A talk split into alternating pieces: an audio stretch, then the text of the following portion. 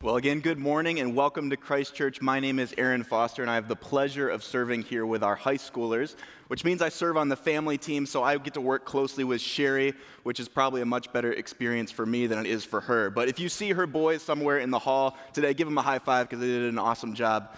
Friends, I am so happy to be with you on the last weekend of Christmas, somebody, or Christmas of the year. Um, somebody told me that Christ Church saves the best for last, so I guess I'll let you guys be the judge of that in just a moment. But, friends, um, I would love for us to be joined together in um, studying the Word today. And so, the, the scripture that we're going to be listening to is comes from the book of Matthew. And so, if you have your Bibles with you, or you use a Bible app on your phone, or you just want to follow along on the screens, do so as I bring to us um, Matthew 2, verses 1 through 16. Listen for the word of the Lord. After Jesus was born in Bethlehem in Judea during the time of King Herod, Magi from the east came to Jerusalem and asked, Where is the one who has been born king of the Jews? We saw his star when it rose, and we've come to worship him. When King Herod heard this, he was disturbed, and all of Jerusalem with him. When he had called together all the people's chief priests and teachers of the law, he asked them where the Messiah was to be born. In Bethlehem, in Judea they replied, for this is what the prophet has written.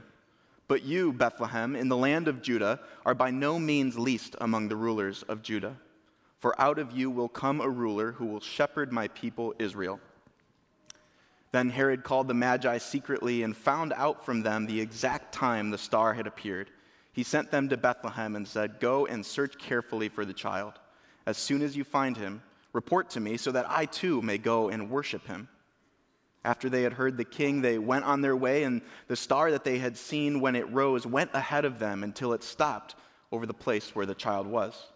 When they saw the star, they were overjoyed. On coming to the house, they saw the child with his mother Mary, and they bowed down and worshiped him. They opened their treasures and presented him with gifts of gold, frankincense, and myrrh. And having been warned in a dream not to go back to Herod, they returned to their country by another route. When they had gone, an angel of the Lord appeared to Joseph in a dream. Get up, he said. Take the child and his mother and escape to Egypt. Stay there until I tell you, for Herod is going to search for the child to kill him. So he got up and took the child and his mother during the night and left for Egypt, where he stayed until the death of Herod. And so was fulfilled what the Lord had said through the prophet Out of Egypt I called my son. When Herod realized that he had been outwitted by the Magi, he was furious. And he gave orders to kill all the boys in Bethlehem and its vicinity who were two years old and under, in accordance with the time he had learned from the Magi. This is the word of the Lord. Thanks be to God. Well, friends, here at Christ Church, over the last month, we've been exploring this idea of Christmas presents. And through studying the Advent story found in Scripture, we've been focusing on the attitudes and the postures of the people to whom God has made himself fully present. We've been doing that so that we can adopt these same types of mindsets and that we can recognize and be present to the types of people who are living out those lifestyles here in our midst here. So, first, we studied the uh, stories of Elizabeth and Zechariah, two people whom we meet in a period of deep yearning. And we were challenged by their experience to understand what it means to truly yearn for the presence of God in our lives. We were also challenged by society's lowest of the low at the time, the shepherds. Through their humility and faithfulness, God uses them, lifts them up to use them to alert the world of the coming of the Messiah. From the stories of Simeon and Anna, we were moved to invest in our relationship with God in order to experience His presence more fully now and for generations to come. And just this past week on Christmas Eve, we were met with the comfort of the truth that God makes His presence here amongst the messy, the disorder, and the ordinary and regular moments of our life. See, Mary and Joseph, we often remember them as the holy family, but they were really just regular, ordinary, messy people just like the rest of us. But God still chose them to bring his son into the world. And so today we're going to be looking at a few reactions that people had to the coming of the Messiah through the stories of the Magi, the chief priests and teachers of the law, and also King Herod. We'll get to understand what it means to seek God and what it looks like eh, to, to understand that we know that God's presence, presence is available to those who do seek Him. Now, in our modern language, the word seek usually indicates some sort of importance or that something's vital in our lives. We don't spend much time seeking things that, don't, that we don't really care about, right? I spent a lot of uh, time over the last month, and I'm sure many of you did as well, searching for that perfect Christmas gift for that family member, this case my mom, who is impossible to shop for. But I don't think that I would say that I spent time seeking that gift. With my involvement with our high school students here at Christ Church, I get to see firsthand the juniors and seniors in our group preparing for the post high school world. It's in this, these years that they're making some of the biggest decisions of their life so far. And so they seek guidance from their parents, their teachers, their counselors, older siblings. When they're desperate, they might come to me. But they do this to help them make the best choices for their futures. It's an important thing in their life. Also, I have a bunch of family that live in Houston, Texas, and we know in August of 2017, Hurricane Harvey came through and devastated the Houston area.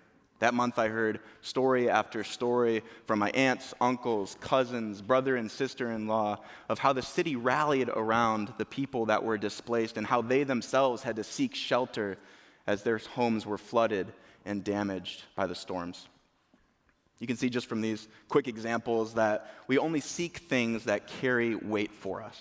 In fact, that process for our seeking actually takes a different appearance than just a simple search does as well. When the stakes are higher, like when we need to seek shelter or we need guidance for an important life decision, we will naturally go to greater lengths to find fulfillment for that.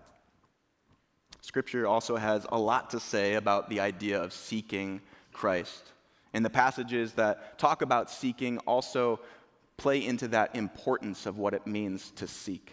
Deuteronomy 4:29 says this, "But from there you will seek the Lord your God, and you will find him if you search after him with all of your heart and all of your soul." In Matthew 6, Jesus instructs us to seek first the kingdom of God essentially encouraging us to prioritize our relationship with God first and foremost before anything else in our lives. The prophet Jeremiah, relaying what the Lord had put on his heart through a prophetic vision, says this You will seek me, and you will find me when you seek me with all of your heart. Those are just a few of the many places that the word shares that importance of seeking. Today's passage offers some tangible examples of what it looks like to seek Christ, but also examples of some of the barriers that slow us down in our pursuit to get to, him, to know Him more deeply. And so, as we look at this passage again, we're going to first get to know some of the main characters, the main players of this story uh, the Magi, King Herod, and the chief priests and teachers of the law. First of all, the Magi they came to Jerusalem from the far east to ask King Herod where it is they could find this new king of the Jews. Because they saw this brilliant star in the sky and they immediately set out because they knew that such a brilliant star could only indicate one thing the Messiah. The, the, Magi, they were traditionally called the three kings or the wise men. We've heard songs about that all the time. But they likely were not actually royalty but instead they were the counselors or the instructors for the Persian kings. We don't exactly know who they were or if there were indeed only three of them, but some scholars give them the name Gaspar, Melchior, and Balthazar. So if it's easier for you to say those names instead of Magi, go right ahead. I'm not going to because I'm not confident in that. But historians believe that the Magi were actually dedicated historians themselves and also astrologers. They would always spend time watching the skies and studying the patterns and the movement of the stars. In those times, a lot of people believed in the importance of astrology, that one's own life could be foretold by the star under which they were born. And so, if you add to all of that the expectedness that was written about by historians like Suetonius and Tacitus, that a ripple of belief and hope in this coming Messiah was moving all through the Roman Empire and beyond. With that excitement of the expectedness and this brilliant star, the Magi really had all they needed for impetus to travel across the world to seek the truth. because that's essentially what the Magi were. They were truth seekers. They had this deep and innate desire to know the truth, to find the truth through their studies of history, the Holy Scriptures, astrology. And it was that same desire, that priority, that led them to this adventure to Jerusalem. Now, King Herod, he was a non Jewish politician who the Romans had appointed to be king of Judea. And he actually got dubbed King Herod the Great because he had found quite a bit of favor among the people in his kingdom. You see, throughout his reign, he was one of the only leaders of that area to be able to establish peace and order for a significant amount of time.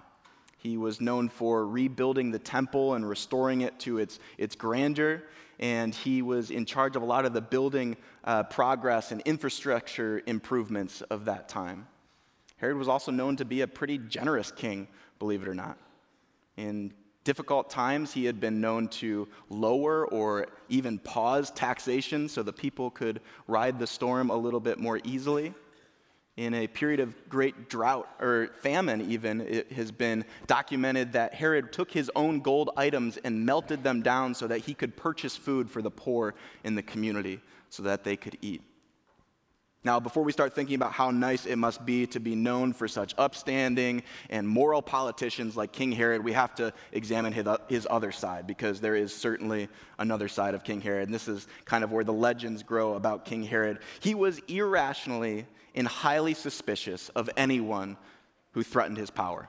He was so deeply infatuated with his throne that he did away with anyone, and I mean anyone in his life who he believed could compromise what he had built for himself. So we're going to quickly go through just a short list of the people who he had murdered because he thought they were a threat. First of all, his wife, Mariamne, his mother in law, Alexandra, Antipater, his oldest son, and Alexander and Aristobulus, two of his other sons. He was so terrible and self adoring that King Herod ordered hundreds of Jerusalem's most distinguished citizens to be killed after his own death because he knew that nobody would mourn his passing, but he still wanted tears to be shed at his funeral. The Roman Emperor Augustus has been quoted as saying, It is far safer to be Herod's pig than to be Herod's son. So, in light of that side of King Herod, we can start to read a few of the verses from today's passage a little bit more accurately. Verse 3, for example, after the Magi come and share the news of the born king and their quest to find him, it says this When King Herod heard this, he was disturbed, and all of Jerusalem with him. So, it's clear to us now that he was disturbed because he was afraid of losing his power to this new king. And all of Jerusalem, every citizen in the city was terrified of their king's volatility amidst this new and profound threat to his throne. And then, obviously, when King Herod sends the Magi out to go find the new baby and report back so that he too can go and worship, we know that it's probably a little bit more accurate to replace the word worship with the place with the word murder. And finally, when Herod asked the Magi how long it had been exactly since they first saw the star, it was because he was using that time frame as a cutoff age for his decree to kill all the firstborn sons in Bethlehem. Herod was a violent and unstable and truly self obsessed ruler, to say the least. Now, briefly in the story, we also get a look at the attitude of the chief priests and the teachers of the law. Because of their deep knowledge of the Holy Scriptures, we read that Herod invites them in to tell him where it is prophesied that this new baby would be born. And quickly they recite the passage from memory where Micah describes the, the birthplace to be in Bethlehem. And then we don't really hear from them anymore in this story. We can imagine that they come in, they do their job, and then they head right back out but we'll get back to them in just a little moment here. But now that we've been introduced to some of the main players of this story, I want us to start to focus on their unique reactions to the news that Jesus Christ, the Messiah, had come. And as we do so, I'd like for us to overlay these reactions onto our own life and ask God where we might find some similarity or differences with how we react to God's presence. Growing up, I used to love to play with Legos. I'm sure a lot of you are with me in that. Maybe you still do, which is cool. Um, I remember dumping out this huge cardboard box onto the floor full of all the Lego pieces that I collected over the years and just getting lost in my imagination for hours. I constructed buildings and cars, boats, spaceships, you name it. And after I had finished constructing my little scene or town or society, I spent time playing out a pretend scenario in which I was the main character. I was the central character of my little scenario. And just like any little kid with Legos, I built the entire scene around me, of course. I was the final decision maker. I got to choose who the good guys were and who the bad guys were. Created these little kingdoms where I was the all powerful ruler. Little did I know then that I was acting quite a bit like King Herod, although hopefully a little bit less violent. But Herod's worldview was hyper focused on himself as the main character. And that's probably what fueled his suspicion and his fear that someone would come and take over his throne. The idea of someone else serving as a ruling power in his life had to be the, the worst possible option that he could think of. In his mind, giving up authority meant weakness. Giving up authority meant losing freedom. It meant living a life that did not fulfill all of his personal desires. It didn't check all of his boxes that he wanted checked in his life. So, with that in mind, it's no wonder that Herod's reaction to the news of the birth of Christ was full of fear and hatred and hostility. This new king of the Jews was a direct threat to Herod's throne, and Jesus was frankly interfering with his plan to maintain the rule over the people and if he did not do something, he knew that he would soon lose his grip over the kingdom as Jesus grew older. Herod basically had no need for Jesus in his life. He was the ruler, and he didn't know how anyone else could or should fill that role other than him. He built his life around himself, and he was content with that so long as he was eliminating or at least keeping at bay all of the threats to his throne. And even amidst all the prophecy and the excitement and the curiosity of the birth of this new Messiah, King Herod had literally no desire to leave his throne to seek him. Quite literally, in fact, because Bethlehem is just a five mile trip south of Jerusalem, and we get no indication that Herod stepped foot out of his throne room to go search for him. Instead, he sets up an elaborate plan to trick the Magi so that he can eliminate that threat to his comfort, even if it means taking hundreds of lives with it. Now, on the other hand, we see the reaction of the Magi, who see the far, who see the star from their land far in the east and immediately begin a two-year quest to seek the truth, the Messiah. After a long journey, they reach the humble apartment of Mary and Joseph and the toddler Jesus, and you can just imagine the confusion in the hearts of Mary and Joseph and their faces as the Magi come in in their fine clothes and bow before their son Jesus.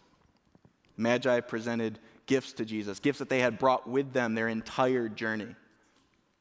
These gifts were representative of the character and the identity of who this baby was. Gold, a, a gift typically fit for a king, frankincense for a priest, and myrrh, a gift for someone who is to die. You see, the humility and worship that they approached Jesus with was indicative of how the Magi postured their lives. As I mentioned before, the Magi were truth seekers. So that means they didn't place themselves at the center of their lives, but instead that spot was re- reserved for a higher being, a higher power. The Magi did not see their lack of ultimate authority in their lives as weakness or limitation, but instead they knew that in seeking the truth, in this case, in seeking Jesus Christ, they would be given miraculous strength and they'd be able to experience true freedom. Not only were the wise men willing to bow to a baby in humility, but they were willing to take the long road to go and seek him. I want to pause there for a moment and start to think about those reactions. Which of those do you feel like you live out most in your life? Do you find yourself clinging to your throne? Is the countercultural message of the gospel an interference in the way that you want to live your life? Do you find yourself unwilling to make the tough journey to seek Christ, but only go as far as you feel comfortable? I have to confess that I could probably answer yes to each of those questions in different areas of my life. And so, if you're anything like me, it's important that we can identify the throne that's in our lives. What are you clinging to in order to maintain control of? Is it prestige in your job? Is it financial gain? Is it raising that picture perfect family? Political allegiance? Ensuring that you make the right college choice or that your children do? Is it networking, popularity, comfort? What are you prioritizing in a way that's keeping you from fully seeking Christ? See, when we identify that throne, we can start to use the example of the Magi to shift towards living a life of someone who truly seeks Jesus. When we're seeking Christ, we allow the Lord to penetrate every aspect of our lives. Those who truly seek God look for Him at work in every sector in circle, every plan and decision, in the mess, and in the order, in the weakness, and in the strength. And on that seeking journey, they continue to grow and see Him more frequently because Herod would not give up his throne, his power and authority over his life, he could not see the fruit of a life with Jesus. And in the same way, when we are prioritizing another idol in our lives and we're putting in the same time and effort to maintain that priority, we're blind to, and frankly, we do not have the time to grow in our relationship with Jesus. Now, the Magi knew that truth could be found underneath the star. And so, in order to find confidence in our seeking, we need to start where we are confident in His presence the living and active Word of God. Through prayer and constant conversation with Him, through Christ centered Scripture, when we are approaching those regularly with humility and a willingness to be changed by the Holy Spirit, we can start to find confidence in our seeking in a way that builds in us the same desire for the Lord that the Magi displayed. Before we close, I want to go back to touch on the reaction of the chief priests and teachers of the law, because I believe that they present a third reaction that we might relate to as well. As we know, this group was well educated on the religious texts, and so they certainly would have recognized the current events happening at the time as the coming of the Messiah. They were presented with a massive, massive opportunity the moment King Herod called them in to offer him wisdom on the birth of Jesus. Because knowing the power that the scriptures attributed to this new baby, the chief priest could have worked to show Herod the importance of humility and true worship of this king. But they really were only interested in their own pursuit of truth. They were quick to point fingers at others' sinfulness. They were engrossed in the ritual and legal aspects of Scripture. And they were likely and understandably afraid of King Herod. Sometimes we get so comfortable in the way that we are seeking Christ that we leave others behind. We make excuses to stand idly by as opportunities to witness and bring others into the seeking journey come and go. Maybe there's a relationship in your life right now where you hold the same role and opportunity that the chief priests and teachers did. How can you seek Christ in that relationship in a way that allows the Lord to work through you as a witness to him. 13th century German theologian Meister Eckhart says this If we are seeking God for our own good and profit, we are not seeking God. When we are setting our sights on maintaining our throne in a way that treats God as a stepping stone to our next achievement or disregards Him completely, we are throwing out our opportunity to be affected and changed by His presence. Our God desires he longs to be at the forefront of our lives, our number one priority, because He knows the flourishing that we can experience when we allow ourselves to honestly seek His face. You see, it's not until we can follow the example of the Magi and earnestly seek Jesus' presence in our life that we, can, that we can fully understand how God works in our yearning how he's lifting up the lowly, how he is present to future generations, or how he is moving through the ordinary and mundane and messy moments of our lives.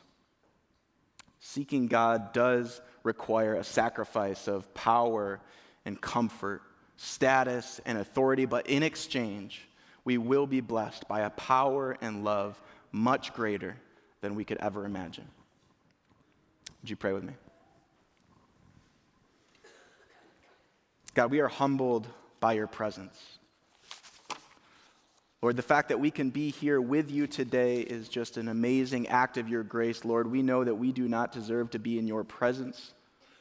We do not deserve your love, but because of your character, you have offered us grace, God. And in that grace, in that love, we find freedom, we find joy, we find hope. God, and I pray it's in your presence that we can continue to find our worth. God, may we be a people that goes and seeks your name, that seeks your face. God, that, that we would not get caught up in our own agendas, priorities, that we would step into discomfort, off of our thrones, Lord, to seek who you are. It's in Jesus' name we pray. Amen.